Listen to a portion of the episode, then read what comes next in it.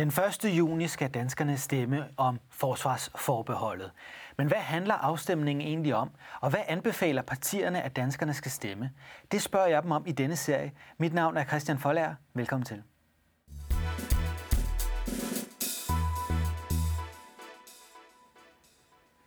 Og velkommen til dig også, Mogens Jensen, forsvarsordfører for Socialdemokratiet. Det er ikke længe siden, at Socialdemokratiet var med i det her nationale kompromis sammen med Venstre, Radikale Venstre, Konservative og SF, der lavede den her aftale, som betyder, at vi nu skal til folkeafstemning om forsvarsforbeholdet. Hvorfor skal vi det nu? Det skal vi, øh, fordi Europa ændrede sig. Den forsvars- og sikkerhedspolitiske situation ændrede sig efter den 24. februar, hvor øh, Putin gik ind i Ukraine og lavede krig i øh, Europa. Øh, det er vi nødt til at tage øh, bestik af. Vi er nødt til at ændre, styrke vores øh, forsvar, gøre alt, hvad vi kan for at gå op imod Putin og den nye sikkerhedstrussel, der er. Der skal vi bruge alle redskaber, både NATO, men også EU, og det er derfor, vi ønsker, at Danmark, ligesom alle andre EU-lande, kan træde ind i forsvars- og sikkerhedssamarbejdet. Det handler om Danmarks og Europas sikkerhed. Der er nok mange danskere, som kan blive en smule forvirret, fordi Socialdemokratiet de seneste år har gentaget igen og igen, at forsvarsforbeholdet faktisk ikke forhindrer Danmark i at føre den forsvarspolitik, som vi ønsker. Hvad er det så, der har ændret sig? Er det alene Ruslands invasion af Ukraine? Jo, men det er jo klart, at Socialdemokratiet har jo accepteret den øh, afstemning, der blev lavet for, ja, nu er det jo 30 år siden, hvor befolkningen ønskede fire forbe- for, forbehold i forhold til EU-traktaten herunder, altså et forsvarsforbehold. Men øh, når Socialdemokratiet nu ønsker, at vi øh, øh, dropper øh, forsvarsforbeholdet, så er det jo fordi, at vi er nødt til, efter at Putin har startet en ny krig i Europa, og gør alt, hvad vi kan, øh, for at forsvare Danmark og resten af, øh, af det frie Europa. Øh, og det gør vi bedst ved at være med øh, alle de steder, hvor vi kan. Øh, og det kan vi jo selvfølgelig i NATO, som vi er medlem af, øh, men det kan vi altså også øh, ved at gå ind i EU's forsvars- og sikkerhedssamarbejde, hvor Danmark er det eneste land, som, som står udenfor. Sammen med Malta, ja. Hvis øh, vi prøver at snakke lidt om det med NATO. Altså Danmark er med i NATO. Det er vel NATO, der sikrer Danmarks sikkerhed, er det ikke? Jo, det er klart, at NATO er jo en øh, forsvarsalliance, som det faktisk også var Socialdemokratiet, der bragte Danmark ind i, i hvert fald Socialdemokratiet ved, ved roret øh, i sin tid. Og det er øh, det grundlæggende forsvarssamarbejde, som Danmark skal bygge øh, vores forsvar og sikkerhed på, og som jo har den styrker, at det udover en lang række europæiske lande jo også har ja, blandt andet øh, USA øh, øh, med. Øh, så, så det er, øh, kan man sige, kerne øh, kraften i vores forsvarssikkerhed. Men der er også et forsvarssamarbejde inden for øh, EU, øh, som kan bruges i en lang række øh, andre sammenhænge, hvor der også er lande med, som ikke er medlem af NATO, og som gør, at øh, vores forsvar jo, og, og sikkerhed øh, øh, kan tilføres ekstra kraft. Og det er den ekstra kraft, øh, vi ønsker, øh, at vi skal indgå i, netop når vi ser øh, det, der sker nu i øh, Ukraine, og som jo også for andre lande øh, til at træffe nogle meget historiske forsvarsbeslutninger i, øh, i de her øh, tider. Man ser Socialdemokratiet en risiko for, at NATO bryder sammen, eller at amerikanerne trækker sig ud af Europa, og det er derfor, vi skal med i den her det europæiske forsvarssamarbejde? Jamen, der er jo ingen tvivl om, og det har amerikanerne jo sagt øh, gennem noget tid, også under skiftende præsidenter, at øh, de siger klart til os i Europa, øh, og det siger de jo sådan set både til EU og de europæiske NATO-lande, i er nødt til at klare mere af Europas forsvar selv. Altså, vi har jo nyt øh, godt af, at der er amerikanske styrker, våben øh, på øh, Europas øh, jord. Men USA har klart indikeret, at de har fået øh, nye øh, sikkerhedsprioriteter, der ikke mindst handler om øh, Kina og, og, og, og det sydasiatiske område, særligt det, det kinesiske hav, og der siger de til Europa, I bliver nødt til selv at klare noget mere selv.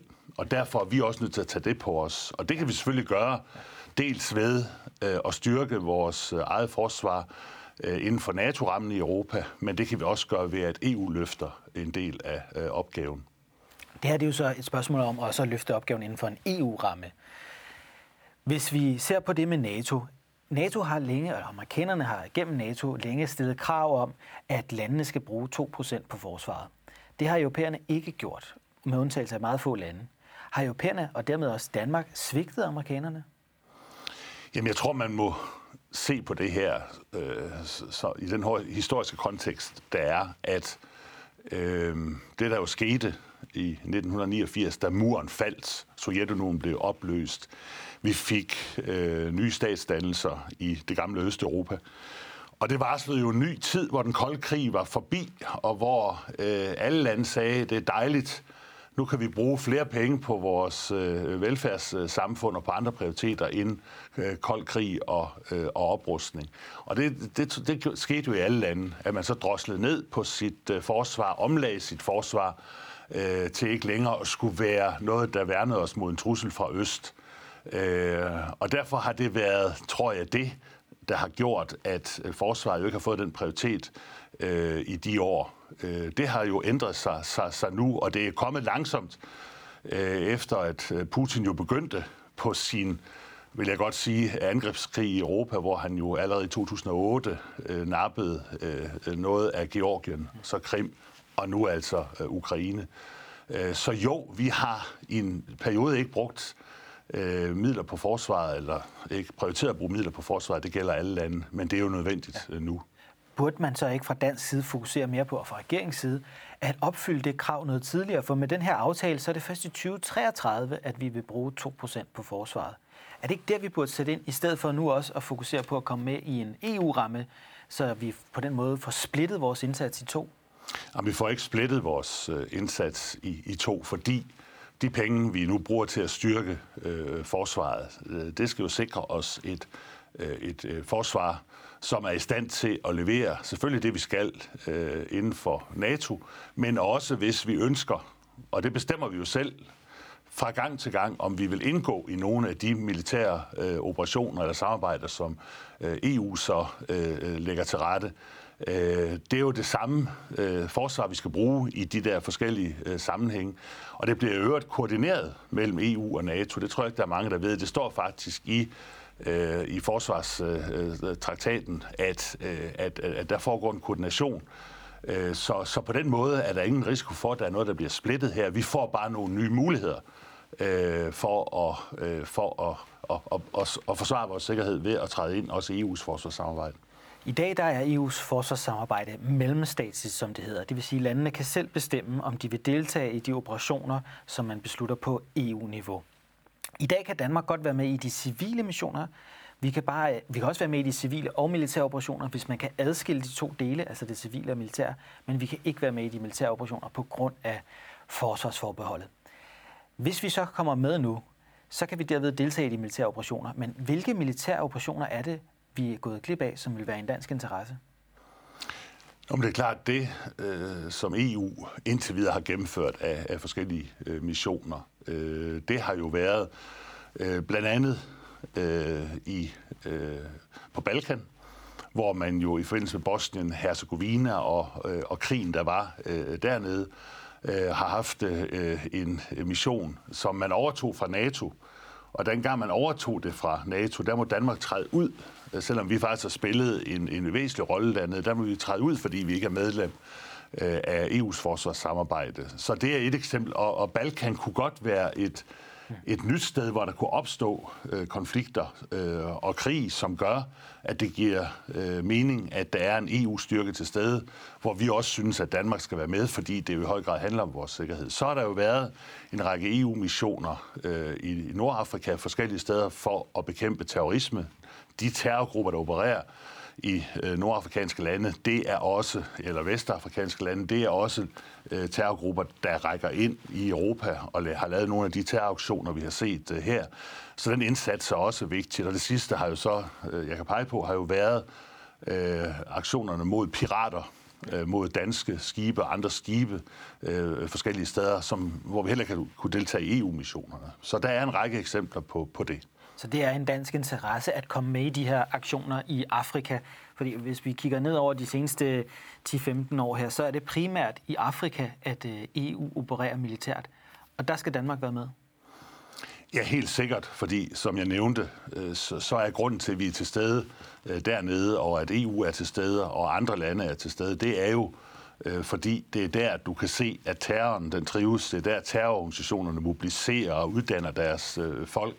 Og hvis vi vil undgå den terrortrussel mod Europa, og øvrigt også undgå, at de her terrorgrupper destabiliserer de områder, så der kommer flere flygtningestrømme op imod Europa, så er vi nødt til at, øh, at deltage øh, der. Men jeg vil godt understrege, at øh, nu er der altså en ny øh, trussel fra Putin, øh, som øh, jo øh, indtil videre rækker øh, ind i Ukraine, men den kan komme til at række andre steder hen, øh, også ned på Balkan, og der kan der blive behov for, øh, at EU øh, træder til på forskellige måder der, og der kan Danmark ikke være med, og det synes vi jo selvfølgelig ikke er, er i orden. Et af de centrale spørgsmål i debatten, det er, hvorvidt det europæiske forsvarssamarbejde vil forblive mellemstatsligt, eller om det vil overgå til at være overstatsligt, som det hedder. Det vil sige, at de europæiske lande vil kunne bestemme over Danmark og danske tropper på sigt. Øh, det er i hvert fald den ambition, der også er nede i Bruxelles. Europakommissionen og Europakommissionens formand, Ursula von der Leyen, har gentagende gange sagt, at hun ønsker et opgør med enstemmigheden og vetoretten. Altså at man i den fælles udenrigs- og sikkerhedspolitik skal overgå til kvalificeret flertal, således at Europa kan tale med én stemme på den internationale scene, og også sætte ind med, kan man sige, magt bag. Hun siger endda, at Europa skal lære at tale magtens sprog. I stedet for soft power skal vi have hard power. Det er jo en tale, der på den måde begrunder, hvorfor vi skal have en EU her, som det hedder. Skal vi have en EU her? Nej, øh, det, det skal vi ikke. Ligesom vi heller ikke har en NATO her. Altså, det, det, det, det tror jeg også folk måske heller ikke står. Vi har jo ikke en NATO her, hvor der står en styrke et eller andet sted øh, med øh, forskellige soldater, danske soldater blandt andet, som man så øh, bare lige kan rykke ud. Det vil i EU være, og skal være, som det er i NATO, at øh, man beslutter sig for en øh, mission, og, og når Danmark er med i det øh, samarbejde, så kan vi øvrigt også sige, dels kan vi sige, vi synes ikke, man skal lave sådan en mission, og så har øh, et land faktisk vetoret i forhold til det. Og man kan jo under andet sige, at vi vil ikke være med i den øh, mission. Øh, og så kan man være med at sende øh, soldater. Øh, og det, der har været tale om øh, i forhold til EU, det har jo været, at man har foreslået nu og her en, en, øh, en styrke på 5.000 mand, øh, som skulle kunne sættes hurtigt øh, ind. Men det fungerer på samme måde som i NATO at øh, det kan man godt være enige om, at det skal man have, men så skal hver enkelt land beslutte, ønsker vi at bidrage øh, til den øh, her, og på hvilken måde ønsker vi at bidrage. Så øh, der bliver ikke noget med, at vi skal øh, have en EU øh, stående her. Øh, hvis vi skal have det, øh, øh, så skal danskerne til folkeafstemning om det, fordi det vil være at afgive suverænitet til EU. Men det ønsker øh, Socialdemokratiet ikke, og jeg må også sige, Øh, det er ikke en diskussion, som øh, er særlig tydelig, eller har været der særlig meget, øh, heller ikke i EU. Altså, det er noget, Macron har talt åbent om, og ønsker meget klart og tydeligt, at EU skal gennemføre, at vi får en EU her. Angela Merkel tilsluttede sig ideen. Den nye tyske kansler Olaf Scholz har for nylig i Allgemeine Zeitung, Frankfurt Allgemeine Zeitung, netop tilsluttet sig den idé og sagt, e at EU skal have en her. Man arbejder med deadline, der hedder 2025. Det kan lyde lidt mærkeligt, at Socialdemokratiet herhjemme så siger, det kommer ikke til at ske. Altså, Danmark er et meget lille land. De store lande i Europa siger, vi skal have en fælles her. Men det, det er fordi, man skal forstå, hvad det er for en her, som Scholz øh, øh taler om. Det er, det jeg øh, siger her, det er en øh, her, øh, som vil kunne agere inden for, øh, for, øh, for EU's øh, domæne og på, øh, med en øh, hvad, hvad skal man sige, opgavesadet formuleret af EU, men den vil blive sammensat øh, på samme måde, som vi sammensætter en NATO her, hvor landene selv beslutter, om man ønsker at bidrage, dels ønsker, om missionen den skal øh, gennemføres, og også om man selv vil øh, bidrage. Øh, det er det, det, det er det, man forstår ved en EU her i den diskussion, der er for nuværende, og ikke øh, at det er en stående styrke, som man på forhånd har sagt, den kan EU så bare øh, den kan EU så bare råde over. Sådan kommer det ikke til at fungere, sådan skal det ikke fungere. Skal det fungere på den måde, så skal, øh, så skal EU-traktaten øh, ændres, og så skal det til folkeafstemning, ikke alene i, i Danmark, men også i en lang række andre øh, lande. Så, øh, så, så det er altså ikke en virkelighed, øh, der, ligger, øh, der ligger for. Og Socialdemokratiet, regeringen har lovet danskerne en folkeafstemning. Det er blevet skrevet, det skulle skrives ind i bemærkningerne til lovforslaget her med folkeafstemningen, men ikke skrives ind i selve lovforslaget. Kan vi så regne med det løfte? Ja, selvfølgelig kan man det, og øh, uanset hvad, øh, er det jo sådan, ifølge vores grundlov, øh, uanset hvad regeringen skriver, øh, at øh, skal Danmark afgive suverænitet, øh, og det gælder også på, på forsvarsområdet, så skal det øh, til folkeafstemning. Mm. Men der er jo forskellige vurderinger af, hvornår man afgiver suverænitet. For ikke så mange uger siden der interviewede jeg alle partilederne til serien Partiernes Europa i anledning af 50-året for det danske medlemskab og forhandlingerne om en ny europapolitisk aftale. Og der spurgte jeg ind til det her med ambitionen om fra europæisk side at få et opgør med vetoretten. Altså at man overgår til kvalificeret flertal i den fælles udenrigs- og sikkerhedspolitik. De fleste partier sagde, at det var sådan set helt fint. Det vil sige, at Danmark opgiver sin suveræne magt til at beslutte sin egen udenrigspolitik og overdrage den til EU, så vi får en fælles udenrigspolitik. Kan man så stole på jer, når I så pludselig nu, også langt inden i forløbet om den her folkeafstemning, kommer med et løfte om, at hvis der kommer en EU her, så skal det til folkeafstemning? Jamen, øh, det er Hvorfor jo har I ikke sagt det fra start? Jamen, det mener jeg også, vi har. Øh, men uanset hvad, øh, så gælder det jo sådan, øh, det står i Danmarks grundlov, at hvis vi skal afgive suverænitet, øh, også på forsvarsområdet, så skal det til en øh, folkeafstemning. Men jeg vil også gerne understrege, det er slet ikke det, det handler om. Det forsvarssamarbejde, som er i EU, øh, det foregår i dag øh, mellemstatsligt, som du også sagde indledningsvis, og det betyder, at øh, når Danmark er med i det, så kan vi dels sidde med ved bordet og være med til at øh, bestemme, øh, hvilke missioner, der skal gennemføres. Vi kan også lægge, nedlægge veto øh, mod, at missioner gennemføres, og vi kan under omstændigheder selv beslutte, om vi vil være med. Så der afgives ingen form for suverænitet ved, at vi afskaffer øh, forsvarsforbeholdet. Skal der afgives suverænitet, øh, så skal der en ny øh, folkeafstemning ja. til. Okay. Det her arbejde med at styrke det europæiske forsvarssamarbejde blev sat i gang efter Donald Trump blev præsident i USA. Fordi man fra europæisk side blev bekymret for, om den amerikanske sikkerhedsgaranti også vil gælde i det 21. århundrede. Man frygter simpelthen, at amerikanerne trækker sig fra det europæiske kontinent og efterlader os alene. Derfor ønsker man at have et alternativ til NATO. Hvis vi opbygger en EU her, så vil den ikke nødvendigvis komplementere NATO, så vil den også være i konkurrence med NATO. Anerkender du det? Jeg mener, det er en helt forkert udlægning at øh, sige, at øh, et EU-forsvarssamarbejde er i modsætning til NATO, eller til NATO. Det er det på ingen måde. Øh, der står ovenikøbet i dag i øh, forsvarstraktaten i EU, at øh, NATO og øh, EU koordinerer øh, deres øh, forsvarssamarbejde. Det sker også i, i virkeligheden, sådan som øh, samarbejdet øh, fungerer i dag.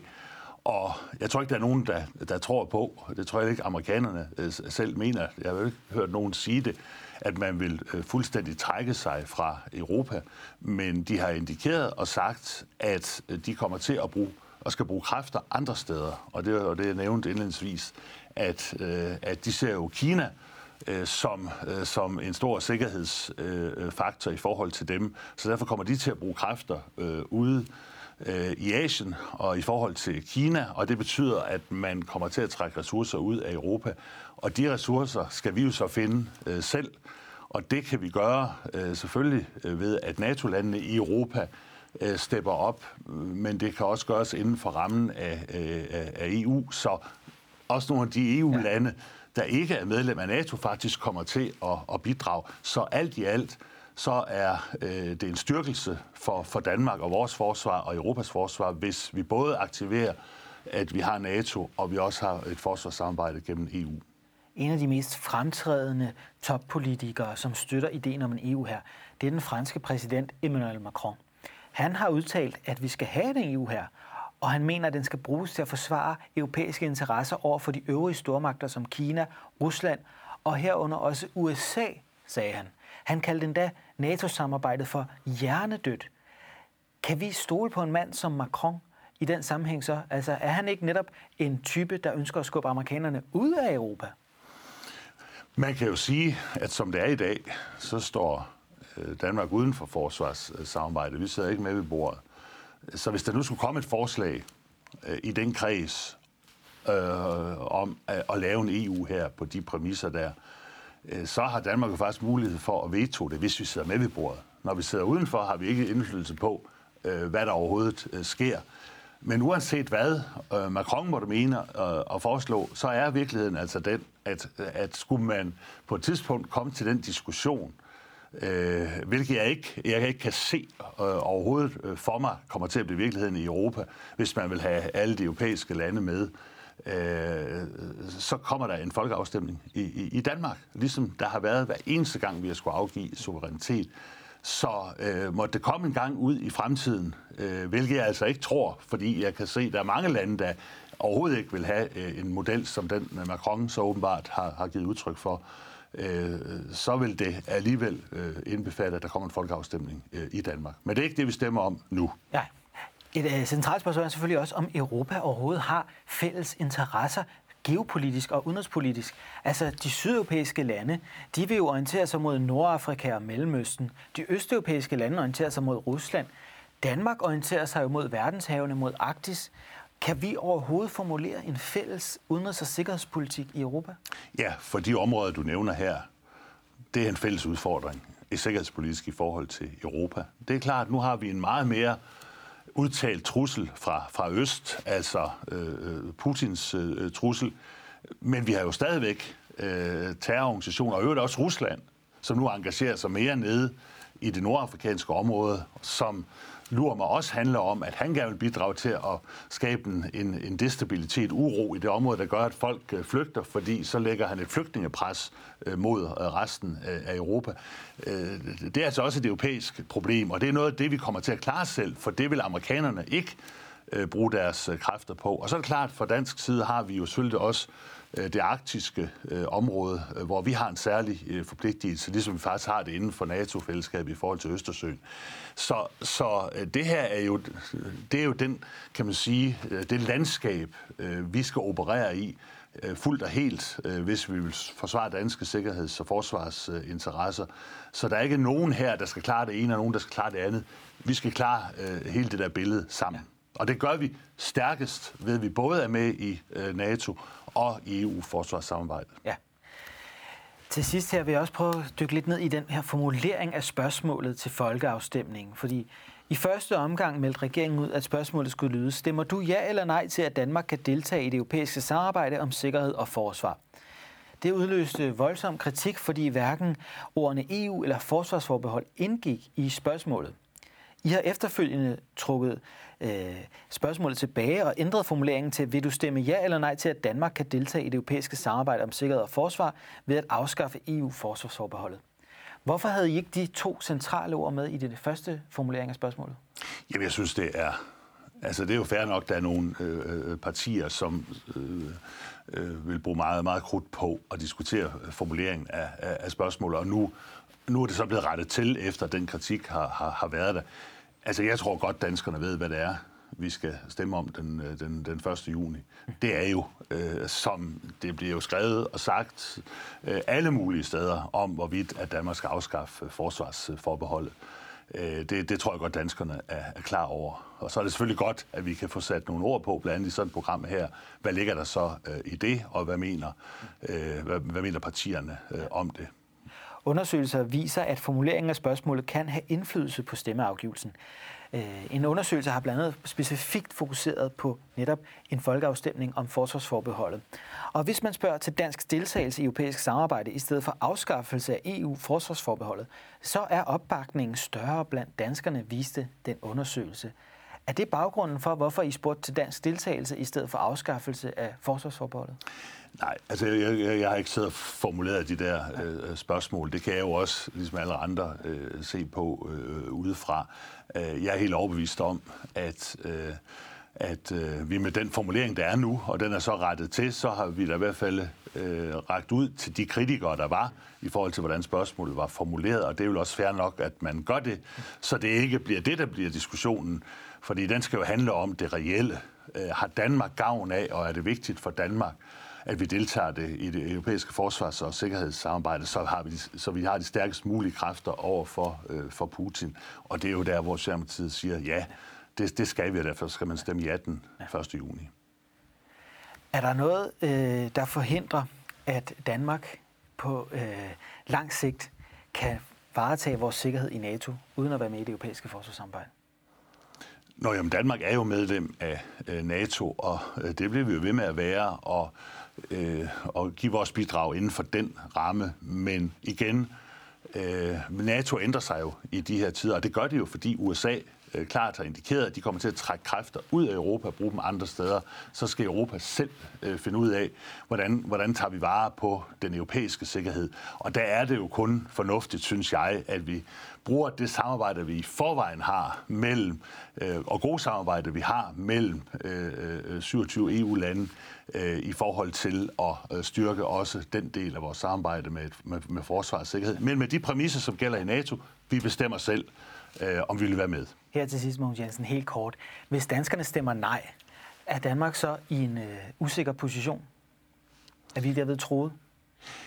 Nej, ikke, ikke, ikke direkte. Øh, det er vi ikke. Øh, øh, og og det, det har alle jo også sådan set øh, sagt øh, nu og her. Men der er jo ingen tvivl om, at vi vil have større muligheder for at kunne gå op imod øh, Putin og, og sikre vores egen forsvars- og sikkerhedsinteresser, hvis vi også benytter det værktøj, som der er i EU.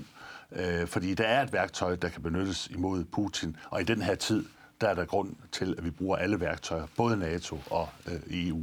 Vi må se, om danskerne giver dig ret i det den 1. juni. Jeg vil sige tak, fordi du kom her, Mogens Jensen, og tak til jer, der så med derhjemme. Husk, at vi snart er tilbage med et nyt afsnit om partierne og forsvarsforbeholdet.